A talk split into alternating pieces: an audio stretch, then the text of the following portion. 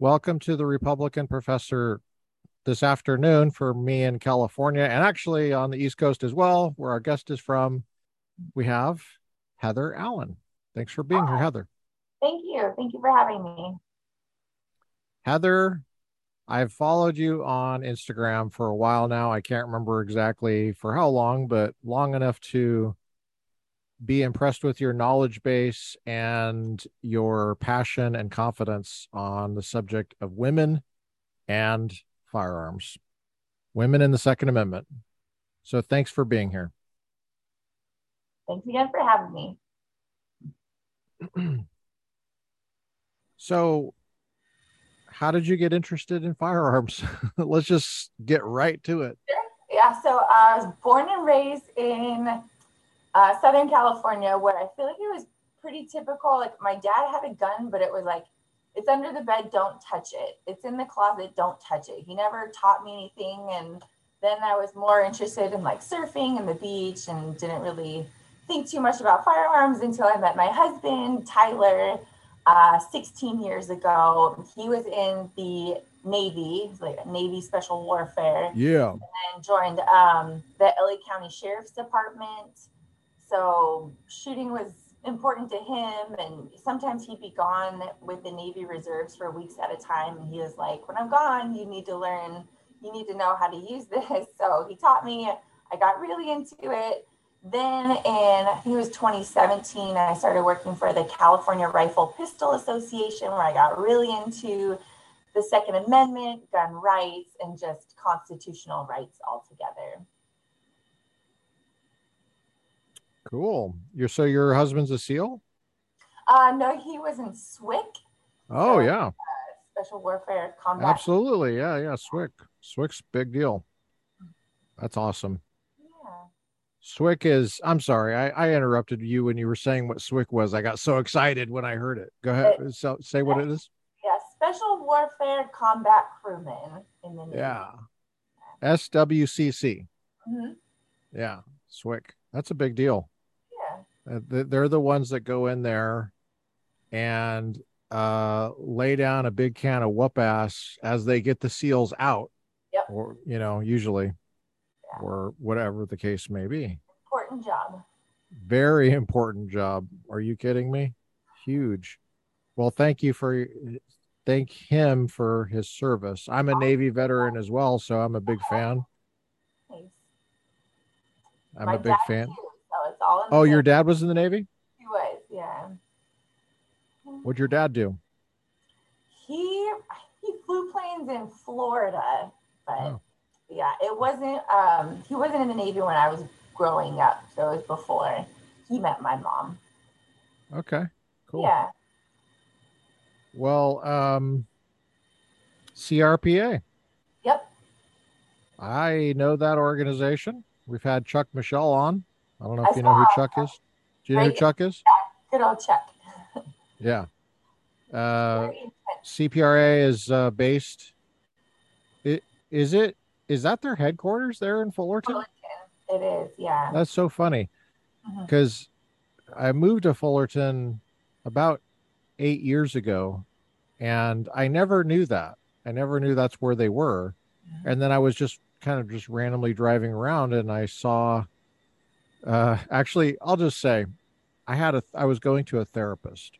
Okay. I was going to a uh, an individual therapist, and her office was right next to the California Rifle and Pistol Association office. And I joked because some days I felt just as um, I, I, felt just as good seeing the CRPA office as I did going into therapy. I was just so happy because that was that was when the things are starting to ramp up and get really crazy, like uh, you know, with Gunmageddon and stuff. And oh, I was oh, always yeah. happy to see that. So I would go in there. Yeah, I would go in there and pay by check. And they were like, you know, you can do that online. And I was like, eh, I'll just write you a check. I always appreciated when people would come in, could put a face to the name. Yeah. Yeah. Yeah, especially the last couple of years. The last couple of years have been really crazy.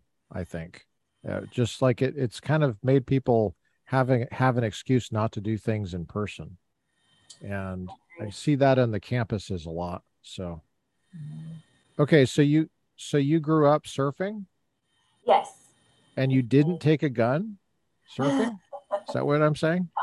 That'd be Okay. like a trifecta. If I could do surfing, gun, horseback riding at the same time, that would be ultimate goals right there.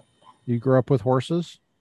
Uh, a little bit, but when we moved to North Carolina, I was able to to buy my own. So I've had it for almost one year now. It's been an Oh, how amazing cool. experience. Yeah.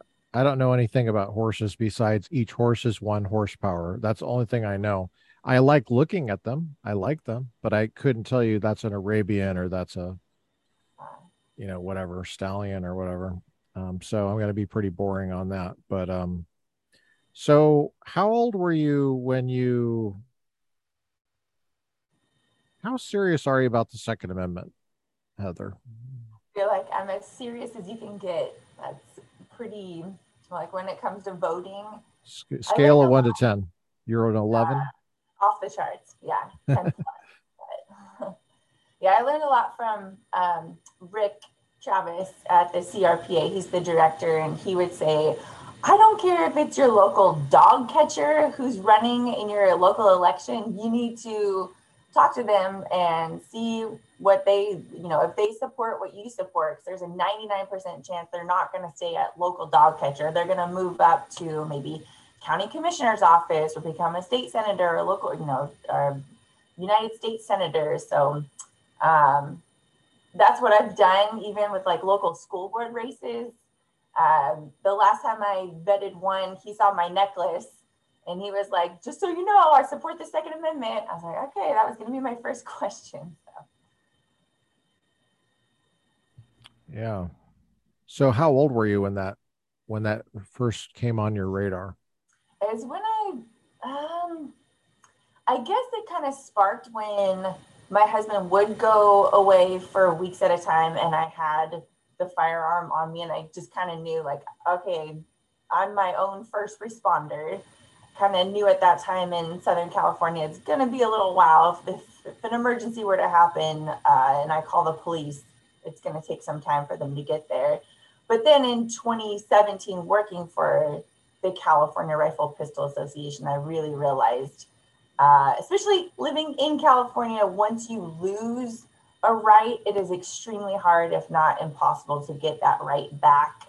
For example, just owning a 10 round magazine, um, magazine ban. If you follow Duncan versus Becerra, it's been going on for years and years. And I moved to North Carolina. My first week, I picked up a 30 round magazine for 24 bucks and just skipped out of the gun shop. Like, look, kind of looked around. I was like, that's it. That's all I had to do is give him my money. And that now I have this 30 round magazine because it was such a huge deal in California. If you remember Freedom Week for seven days, we could purchase them.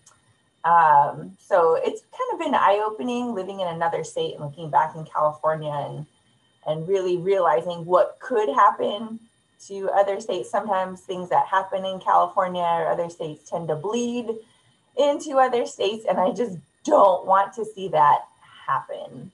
So that's why I have been pretty good about vetting uh, anyone who I'm going to vote for in this in my new state.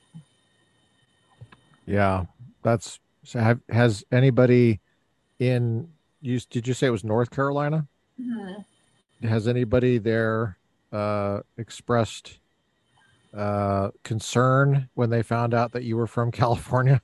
I kind of joke I need a T-shirt made, like we're the good Californians moving here, I promise. But Yeah. I feel like when I would say we're from California and they would shoot me a look, I would have to explain. Oh, and by the way, uh, you know, I'm getting, I'm gonna get certified for concealed carry to teach, and I'm also a firearms instructor. And then they're kind of like, okay, you seem like you came here for the right reasons. How long have you been a firearm?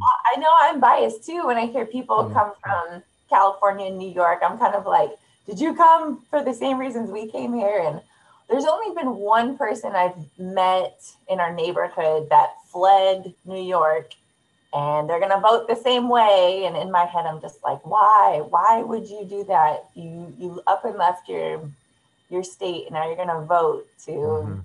make the same mistakes here. So. always got to be one. Were you uh, working at the California Rifle and Pistol Association offices during 16 and 17 by chance? 2017. So it was okay. right after Gunmageddon. You know, I think I might have given you my check one time. I think so. Yeah, I think you're right. That's funny. Um, yeah, it's huge. Uh, is there a, a push out there? Or can you tell to start doing some Californiization of uh, North Carolina? Uh, it's definitely think? different. Like, I feel like the sheriff's department here is very pro Second Amendment. So we do have a Democrat as governor, and all the state senators they push forward legislation to try to get the concealed carry permits good for a lifetime. So how awesome would mm-hmm. that be instead of five years, but the governor vetoed it. So we'll see what happens um, in 2024. We have Mark Robinson is our lieutenant governor, and I, I've got a pretty good feeling he's going to run for governor. And he actually started um, his political career talking about how he was an NRA member at a local um, city council meeting, and it just blew up. And he was like, you know, how come every time something happens, you know, it always gets laid down at my feet? I'm not responsible for, you know, the bad things that bad people do with their guns. I'm a responsible gun owner. Um, so it's been interesting to follow his his career from how from how it all started. Mm-hmm. Have you thought about running for office yourself? I have thought about maybe city council, starting mm-hmm. start here in Surf City City Council.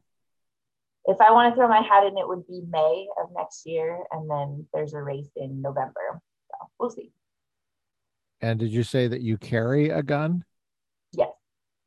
Do you have a gun on you right now? Uh, I mean, they're all over my house, but not on me. really? Wow. Uh, what type of gun do you carry? uh, I like the M&P Shield. Mm-hmm. I think that's a good size. When you do you primarily instruct women in firearms? For the most part, when I was instructing in Los Angeles, I would say it was almost half and half. Okay. Um, yeah, but out here, starting my business again, I would say it's been mostly geared towards women. But I did just start a pretty cool class. Uh, I call it the Sips and the Second, where we go to local coffee shops and there's like little enclosed areas, little offices, and I have about eight ladies at a time. And um, some are experienced and just want to be around other women who also enjoy firearms, and some have never touched a gun. And we go over all the safety, obviously, with no live ammunition in the, the coffee shops. But um, those have been I've gotten a lot of good feedback and we're going to keep doing those. So it's just funny when I ask the business owners at the coffee shop, like, hey, here's what I'm thinking in my head. I'm like, there's no way they're going to say yes. And within a second, they're like, oh, yeah, we absolutely support the Second Amendment. And I just remember mm. thinking, I am not in California anymore. Like, there's no way I could go to a coffee shop and, and hold a firearm class. So it's been fun. That's awesome. Yeah. I guess it depends on the coffee shop out here, though. I think there are a couple that I put put you in touch with that that would be oh, okay with oh, that. Yeah, I I think as long as you're not waving the things around in the in the coffee place, uh, they might get a little weird, weirded out. So, do you bring the blue plastic things? Do you or what do you what do you? One blue plastic, and I I bring actual firearms, just no live ammunition, all the dummy rounds. And so you have the firearms out in the coffee shop? Yeah, but it has a little enclosed area. Okay. Uh, yeah, little barn doors that shut, and it's pretty private. But um, wow. I think what kind like, of coffee shop is this? Sounds pretty nice. Yeah, right. There's two out here that have said yes, but um, I think sometimes when I am racking the slide, uh, people are probably like, "What was that?" That's funny. Okay, so you're a semi-auto person. Uh, what's the story behind that? Have you ever shot a revolver? Oh yeah, yeah. Okay. That was actually the first.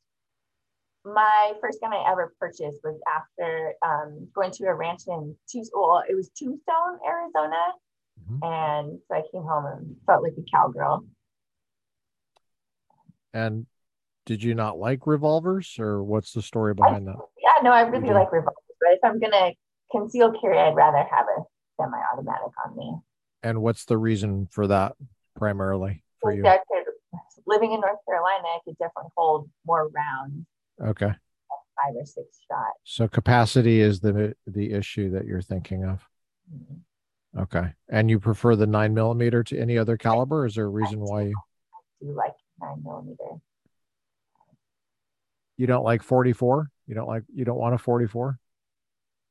44, maybe I'm 40. kidding. I'm kidding. Yeah, I know 40, but so how did you pick the nine millimeter? I'm just curious.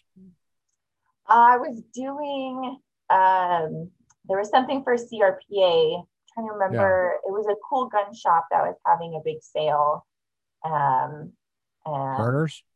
It wasn't Turner's. It was in Fowler It was in around Santa Ana, I want to say. Santa Ana. Rifle gear? Rifle gear. It was rifle gear. Okay. Yeah. Yeah. yeah.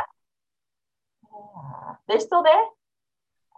Uh, I think they moved locations. I have not been back there in a bit, but I do follow them on Instagram.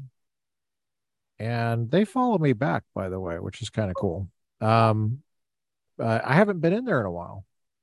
And uh, I think they they had the place they had in 2017ish during Gunmageddon. I think they moved. I think.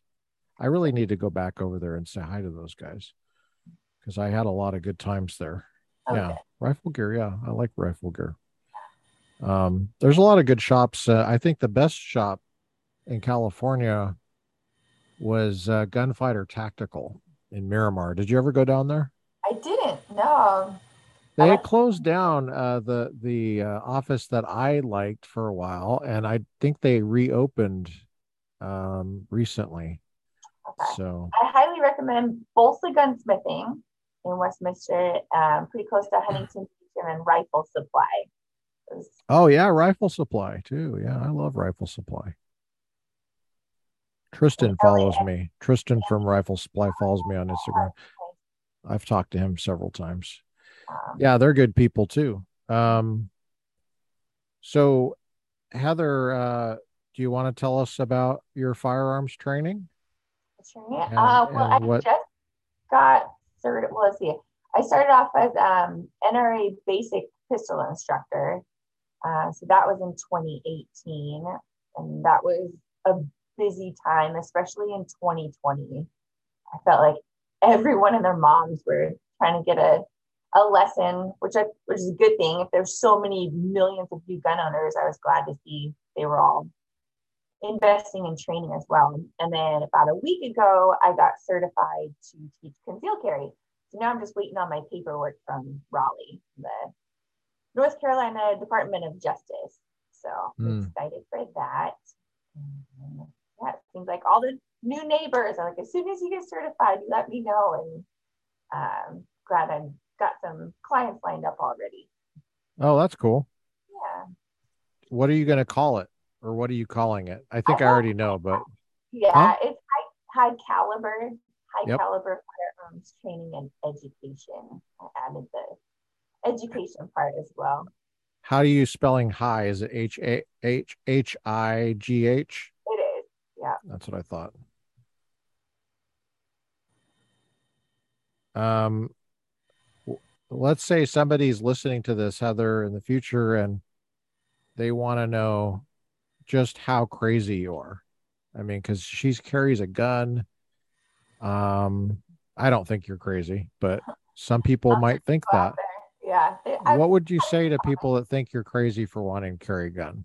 I would say, I mean, just look around, just know that even i mean i know there's so many good police officers out there but so many times you'll see sometimes even if you do call police there are times where it's either going to take a really long time for them to get to you or once they do get to you they don't help you so you truly are your own first responder i know um, i don't know if you followed top shot chris um, he won the the reality show Top Shot, and he lives in San Francisco. and uh, I think it was maybe a year and a half ago or so. It was all captured on his Ring app, where think it was two or three maybe homeless people were trying to break into his his house. He called the police. They never showed. They finally, you know, he obviously knew how to handle a firearm. Um, he didn't have to use. I think they did eventually leave his premises, but he, he had to drive to the San Francisco Police Department the next day to file a report because no one ever showed. Um, so when I kind of point out to people like, well, anything were gonna were to happen, someone tried to break into your house, what would you do? And they always say, well, like, oh, I would call the police. Or sometimes they say, like, well, I would grab a knife or a bat. And I don't think they realize, like, if someone did break in, like how close you would have to be to someone to hit them with a bat or, you know, do something with a knife. But so many times, even just brandishing a firearm, or if they hear a shotgun being pumped, like bad guys are going to take off. So that's pretty much how I explain it. So the the deterrent effect in most cases is pretty powerful just displaying the firearm. I would say so. Yeah. Yeah. But okay. sometimes I I did a women's event and I was the only firearms table. It was all kind of like makeup and like soaps and things like that.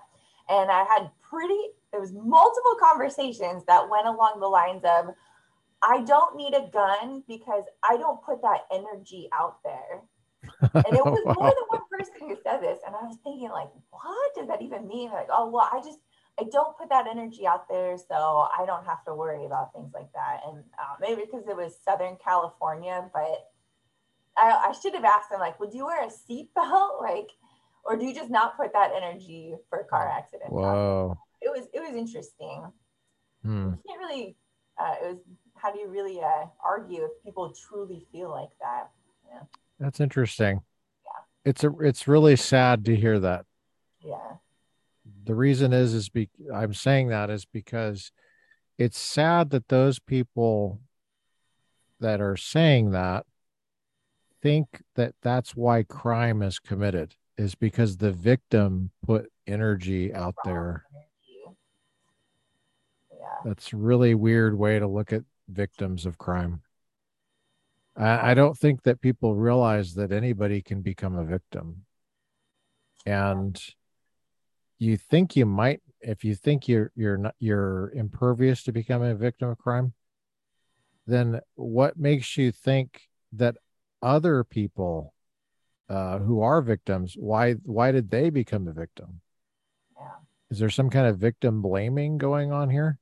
Because you might find yourself a victim or being victimized and then it's at that time it's too late right for you to change your view right I've, and so many times in um, when i was working in los angeles one of the hardest parts of the job was i would have women say you know i was just accosted by a crazy person walking on the street with my four year old at two o'clock in the afternoon how do i get a concealed carry permit so it, it seemed like something had happened to them prior instead of like, oh, I think I'll just learn how to use a firearm today. Like something had happened.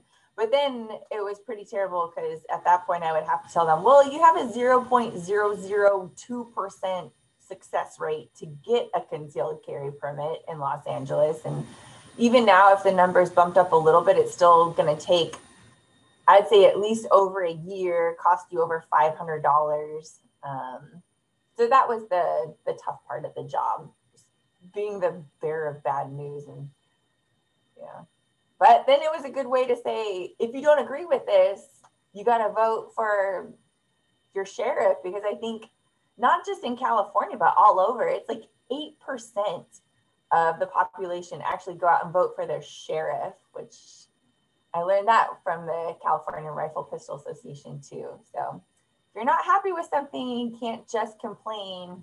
You got to vote and make a difference. How did you find out about CRPA? So, uh, I mean, at, in, in the first instance, it was uh, a good friend of mine that I've known since kindergarten. His Shane Brady, and his um, brother Sean, I knew was a lawyer for the NRA. And I just knew I kind of wanted to get involved. Um, sounded like a cool job just being involved with Second Amendment issues. And then they pointed me towards California Rifle Pistol Association. So it all worked out. So you weren't. It's not like you were a member for years and years, and then I didn't know about it. In, yeah, in 2017. Hmm. I do, definitely knew about the NRA, but I didn't know California kind of had its own NRA at that point. So, did you have a, a concealed carry permit when you were in California? Yes, I did. Really? What did you use for your good cause? Do you mind if I ask? Uh, so, if you have a family member, even if I think it's like an in law, it doesn't have to be your husband or whatever, um, in law enforcement, I think that goes a long way. But I know other people could also use, especially in Orange County, you said um, you feared for your safety because you went hiking and there was mountain lions. You could use that as a good cause.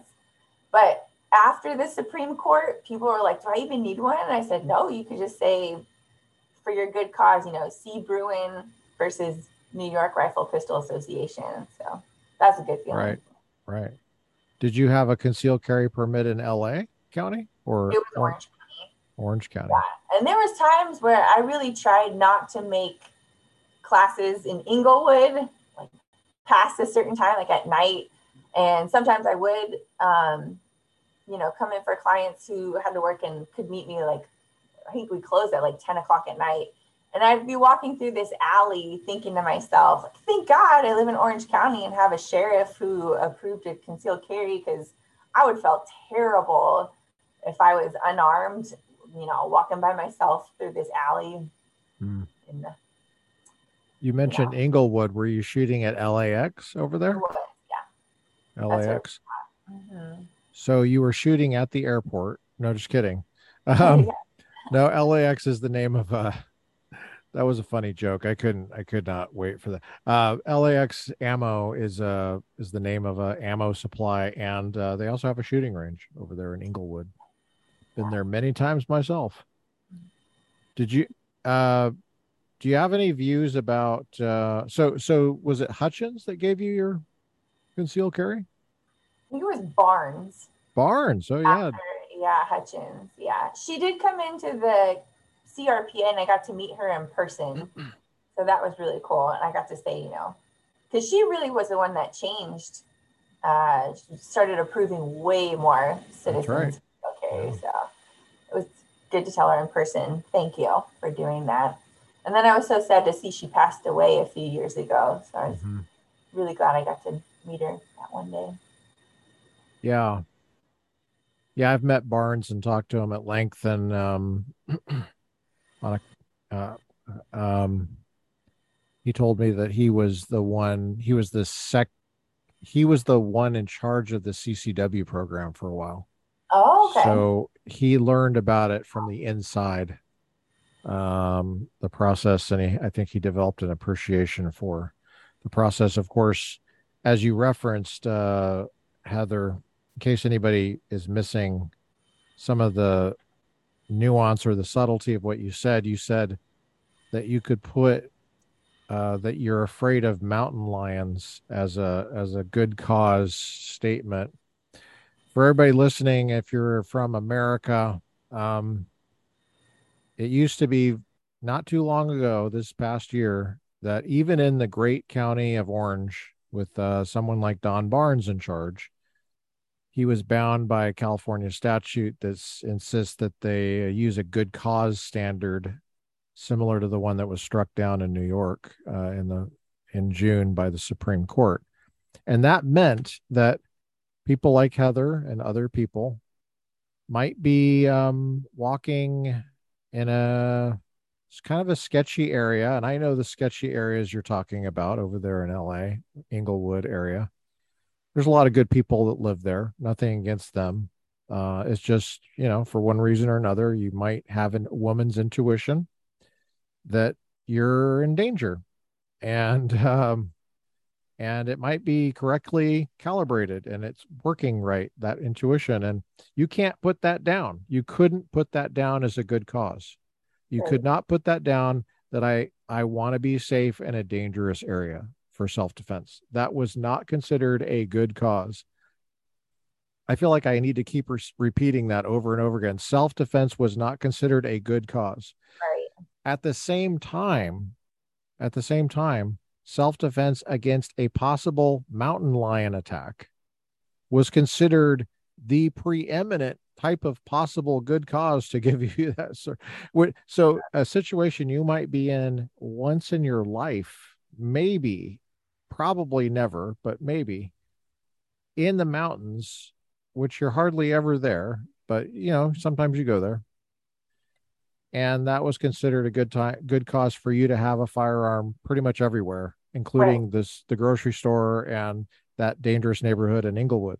Right. So you could have the the the, the permit, so you're not a felon in in Inglewood for self defense because you said you were afraid of mountain lions. But if you had put that you let's say you had put that you want self defense in Inglewood against humans, which are far more dangerous than mountain lions, uh, uh, that would not be a good cause for you when you're hiking and get attacked by a mountain lion. Yeah, you bring up a good point. A lot of gun restrictions make zero sense. Have you always been able to see that for yourself? Yes. Really? Yeah, I think when you all you have to do is look at politicians. Yeah and I'll say it till I'm blue in the face so many times over and over again that all these politicians who are anti-gun, who want to disarm law-abiding Americans, you know, take away their standard capacity magazines and like mm. make sure they have certain types of guns. They're all protected by taxpayer-funded private armed security there be Capitol Police or whatnot. Um, so it's it always comes down to guns for thee, not for me. Sorry, other way around. Gun, guns for the politicians, not for me. But right, yeah. right, right. Yeah, that that bothers me. Well, good for you for always being able to see through it. Um, so you mean from the time you were a kid, you were just like dialed in with common sense on stuff?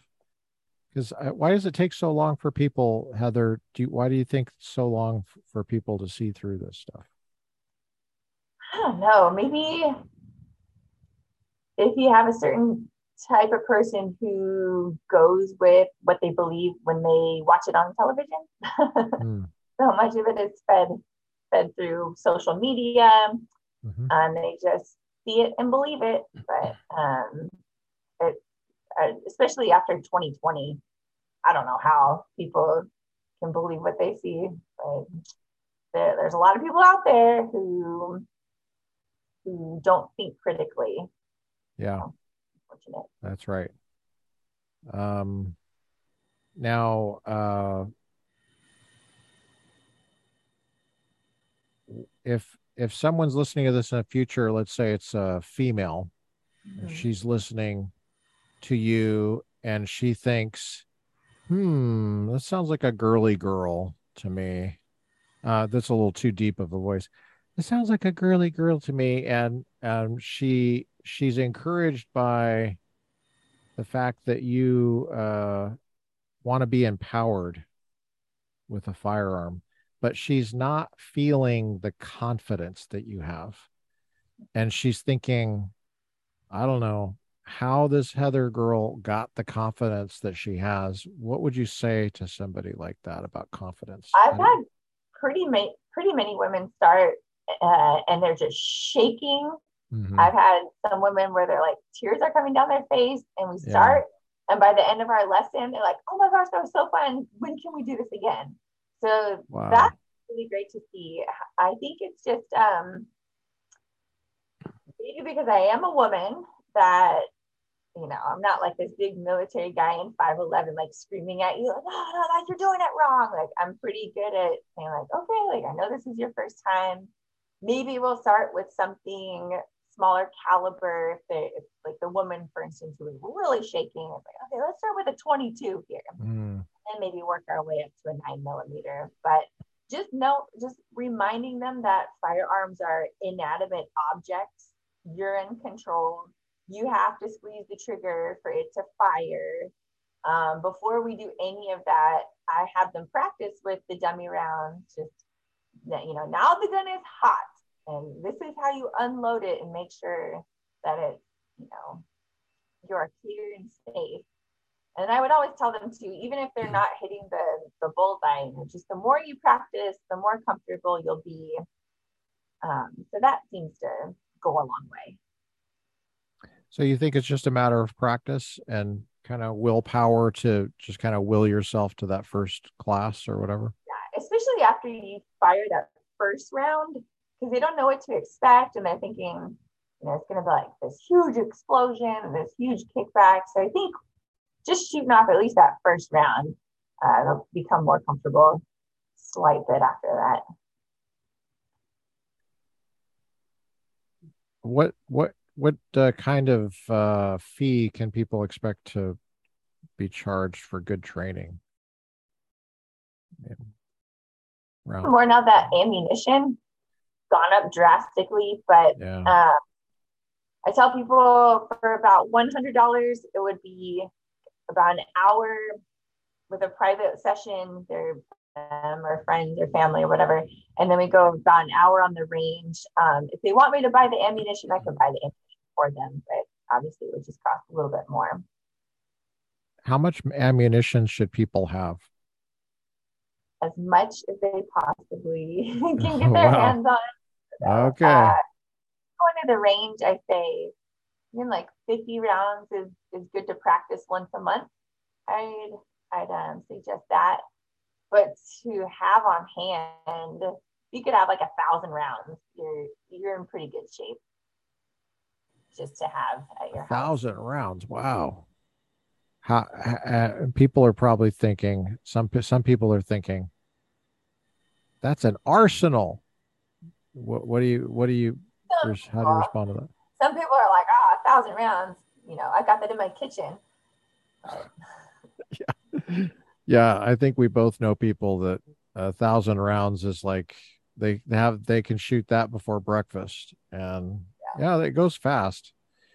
Mm-hmm. I I always say if you buy in bulk that and that's primarily why someone would buy a thousand rounds is because they're buying in bulk and it's cheaper sometimes it's a lot cheaper yeah if you can't buy in bulk just maybe like once a month buy buy a box yeah. buy 200 and where do you get your ammo i like going to the the gun shows mm-hmm. and here in north carolina i just went to my first one. It was a lot of fun. And just talking to local there's quite a few local gun shops. But now that i live in north carolina i can actually have it delivered to my house which was something i was not mm. afforded in california. So the first time it came and it was on my doorstep i was like woo thank no you phoenix deal. ammo. Yeah.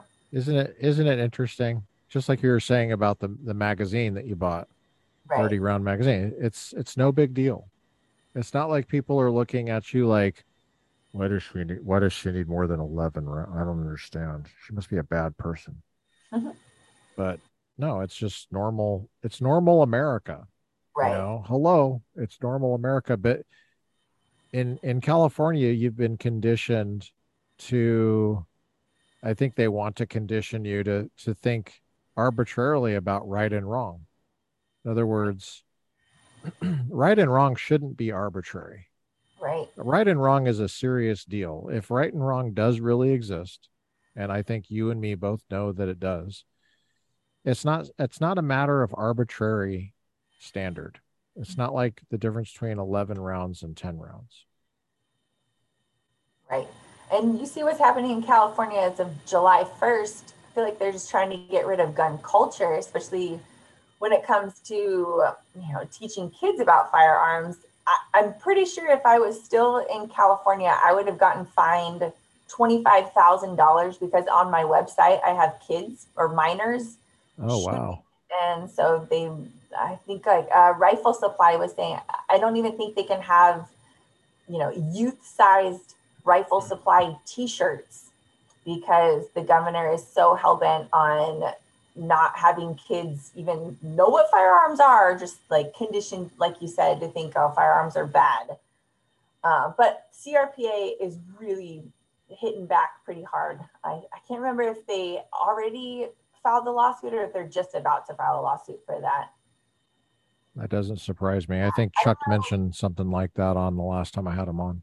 Yeah, if you've ever shot at Raahauge's. Oh yeah.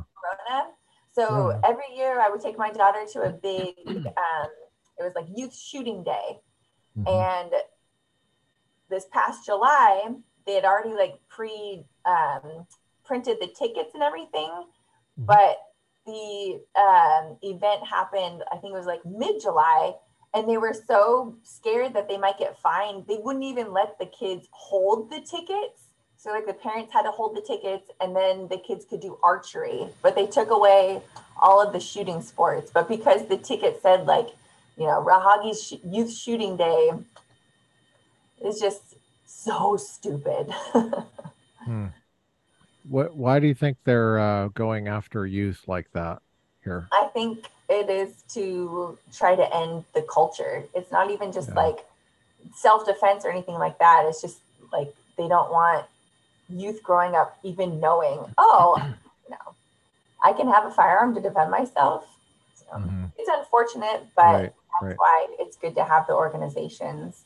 So, in other words, the the culture is a, a way uh, t- to bring knowledge to kids, and so that when they're uh, an adult, they have knowledge.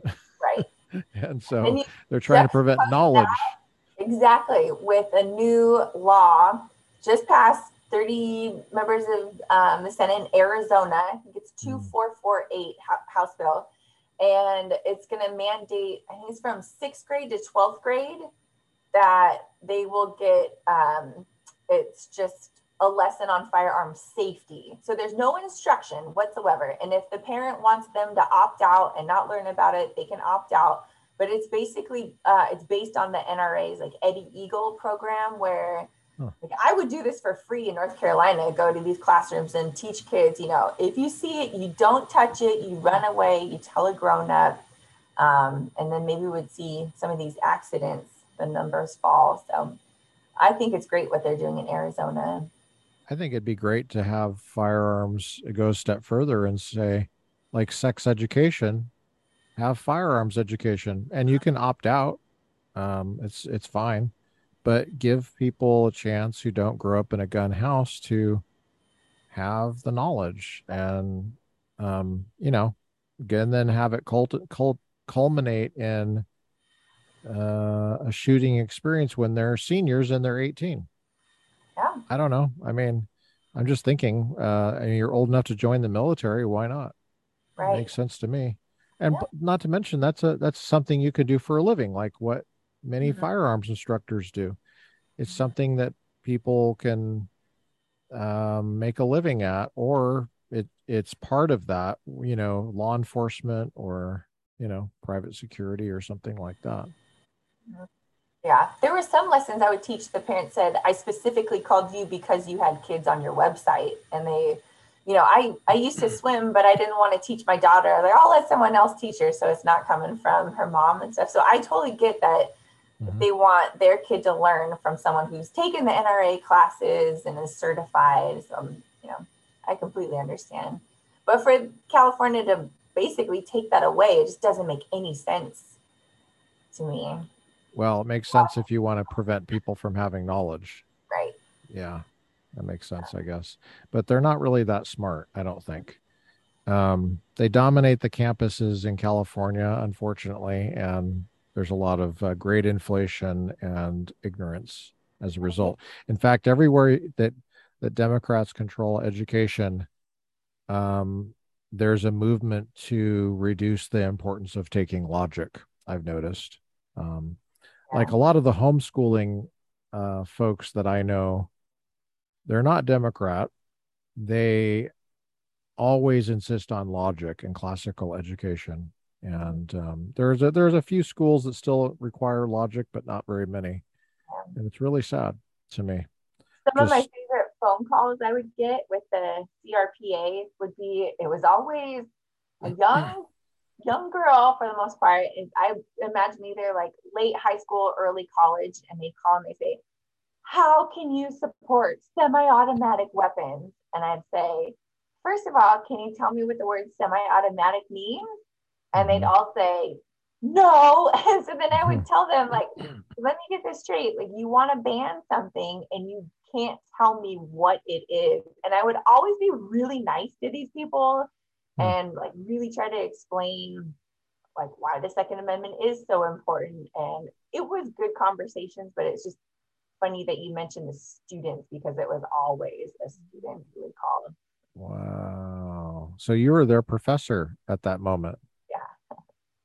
How'd that feel for you? It felt good. Yeah. That's a very good way to handle that. That's very, and uh, you'd be a very good professor. You should be a professor. Um, well, I guess you kind of are. You're a firearms instructor. So. How many types of guns do you bring for firearms instructing? Uh, uh, do you just focus on one caliber?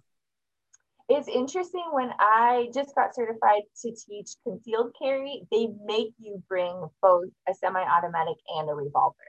Hmm.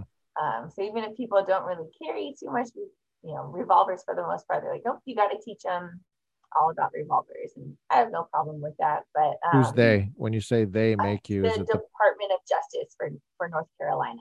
Okay. Yeah, but for classes, I would typically bring um, a Glock 19. It's a nine millimeter, but Glocks are good because there's not a whole lot of bells and whistles to them. Mm-hmm.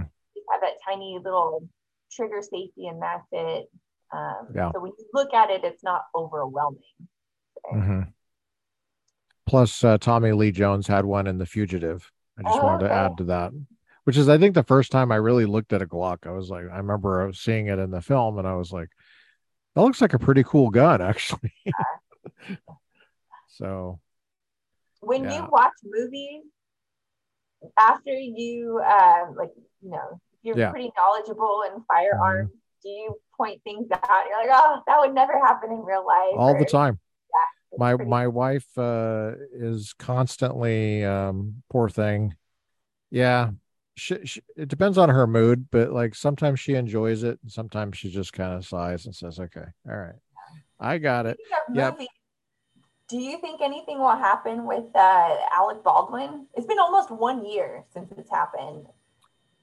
Well, you know, I don't know. That's a good question. Um, I I don't. I haven't uh, really followed the details of that case, except that um, you might know more about the details than I, I, know that he was claiming that he didn't pull the trigger. Is that right? sound right? The FBI 10 months to figure out no, you can't fire a gun without squeezing the trigger. Good job, FBI. But yeah. Far, but, yeah. It's just, I don't know if it was that particular firearm that they were testing or something, if there was something about that specific thing, but um oh. yeah, I I don't know. Um I don't know. I guess he hasn't maybe a pretty good lawyer and maybe he yeah. lawyered up really fast and they circled the wagons. I as far as punishment goes, I don't know.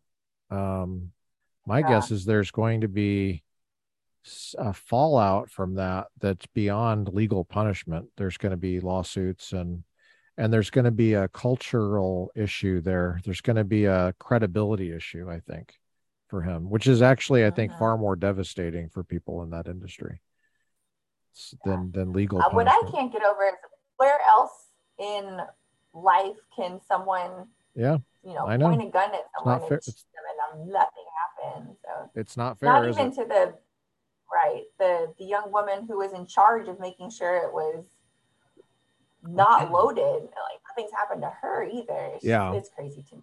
And it's not because, and it's not that he is getting off the hook like that because he's just been so nice and generous on Twitter to everybody who he disagrees with. That's so right. it's it's that compounds the issue there. Yeah, I mean, yeah uh, in in movies and stuff, oftentimes the the character, I don't know if it's wh- whoever it is, when they raise the gun, they it always makes a noise. You mm-hmm. know? Yeah, yeah. and, and, so one of the things I'm constantly saying is that's not what it sounds like. It sounds right. like this. If you just hold it, this is what it sounds like. Yeah. Nothing. There's nothing. There's no noise. And uh, or I'll say something like, "Oh, so you're just now racking the slide." I got. Oh, Mm-hmm. yeah, because it wasn't important two seconds ago. Right. In my lesson, I'll say, if you rack the slide correctly, you will hear the cliche movie noise, like that. Yeah, yeah. Kind of laugh. Oh, okay. I know that Or- noise. If it's a pump shotgun, there, uh, you know, he's pointing it at at the guy, and then you know, after he gets really angry, he decides to pump it and put a shell. in. That's what. It's uh, you know, it's it's just uh, that kind of ignorance already exists. Right. and there is a gun culture and oftentimes there's a firearms expert allegedly on the set somewhere and that still happens so Right. can you imagine if they get their way with the youth thing Yeah. uh, and i mean you're going to have some superior really dumb people walking around i mean it's going to be like england i mean they don't those people don't know anything right. about firearms and uh yeah so i i so keeping the gun culture alive and healthy is a it's a big deal for me i think it's for you too right It is. It really is. Yeah. That's why I teach my daughter and I get excited when her friends want to come shoot with us. That's, oh that's cool how many kids do you have I just have one. She's going to be 14 next month. 14 and she's shooting guns already how lucky is she Oh, yeah. how cool Yeah. Yeah. I'm doing this thing where I'm trying to shoot a gun in every state.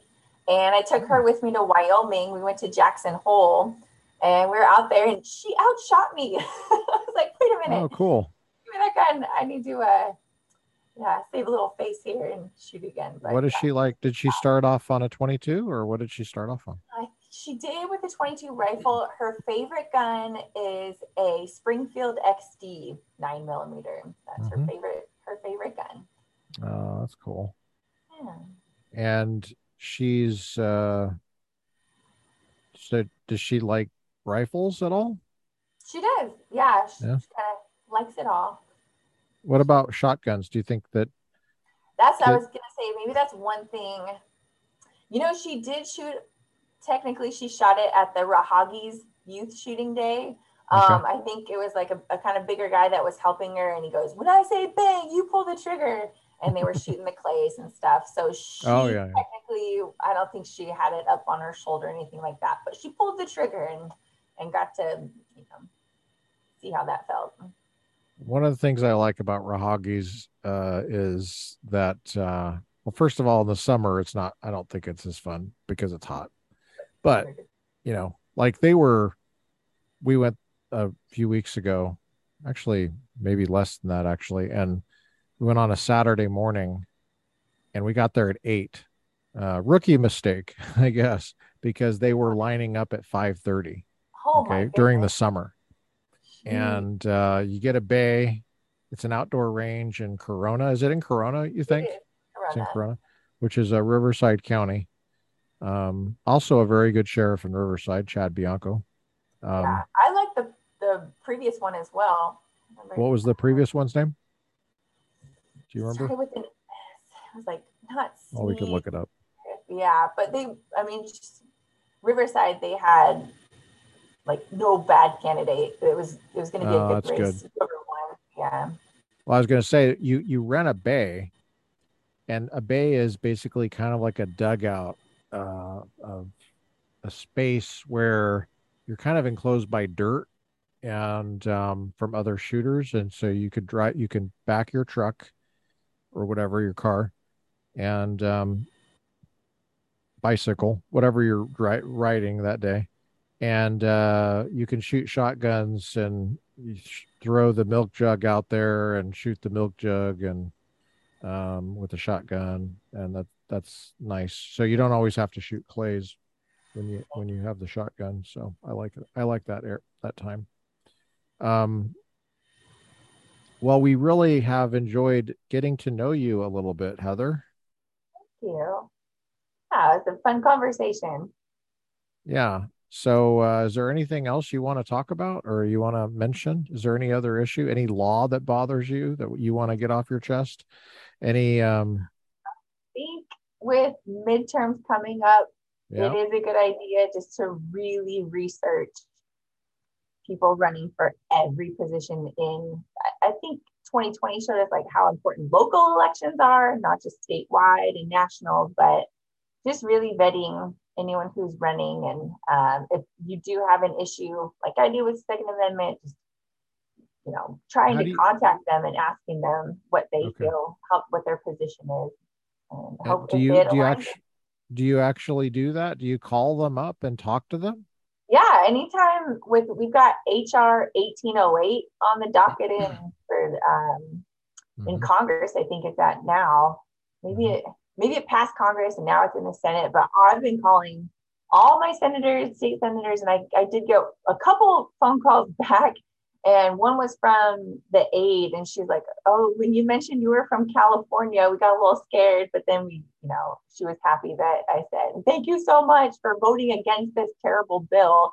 But she said even in North Carolina, people from California would call and say, like, you know, how dare you vote against this? Which I was kind of surprised. People would call from out of state to other state senators, but um, well, those are the people that don't know what semi-auto means. Right, they are. That's so, so true. They yeah. think they're making a difference, but really they're just showing their own ignorance. Yeah. Yeah. Unfortunately, that you're talking about the assault weapon bill, right? The so-called assault weapon. Yeah. It right. It's the assault weapon ban. Yeah, it passed the House of Representatives and it's now in the Senate. The Senate. So we'll see what happens. Right. But yeah. it would basically make California laws all over America. We do right. not want to see that happen. Yeah, I, I think I, I haven't read it exactly. I don't know exactly how they. I, I I'm saving reading the pain of reading it because they typically have some kind of conference where they work out differences, and it's not it's not always the final bill. Mm-hmm. But uh, hopefully, it doesn't. It just dies because yeah. it's a bad idea. But but uh, as you know, it'll be back.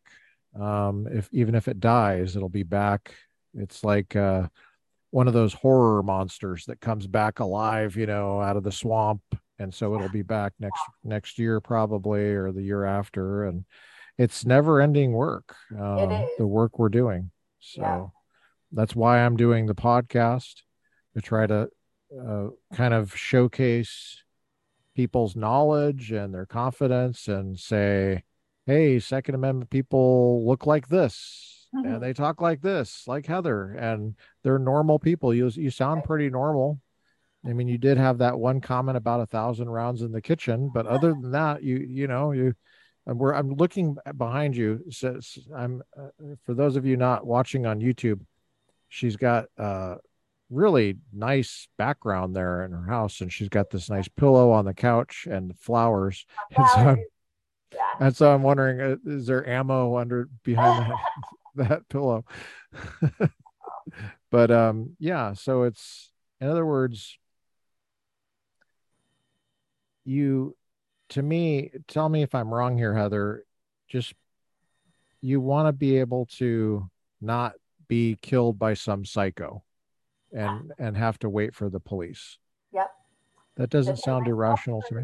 Those I love or strangers, yep. You you nailed it. And it's just, it goes back to 1776. Uh, I think the second protects the First Amendment. And, uh, yeah. yeah. Yeah, it all works together because we're doing First Amendment stuff right now. And the Fourth Amendment definitely protects the Second Amendment because that yep. prohibits unreasonable searches and seizures. Um, but if you have uh, ignorant people about firearms, then they might think that something is a reasonable search when it's not. Right. Because they're just afraid. They're irrationally afraid. Mm-hmm. Shall not be infringed. Shall not be infringed. What do you, speaking of assault weapons, I hope you don't mind my asking. Mm-hmm. Do you have some kind of special concern about assault weapons? A special concern? No. Have yeah. you ever shot? Have you ever shot an automatic? A fully automatic? You mean? Fully, mm-hmm. Uh, yes, I have. Yeah, it's been a long. It's been a long time, but yeah. yeah. Yeah, it was a good time. I went to Colorado and, and got to shoot there, and um, it was a really fun, expensive twenty seconds. yes, it's very expensive. Yeah. Yeah. Um, I'm not sure if I would want one for home defense because I live in an area that has, well, it's Orange County and there's, I have neighbors and I don't know if uh, proper shot placement is very easy with that because you have to really be concerned about background and and who's behind. You have to think about a lot of stuff in self-defense. Right. does that ever intimidate you?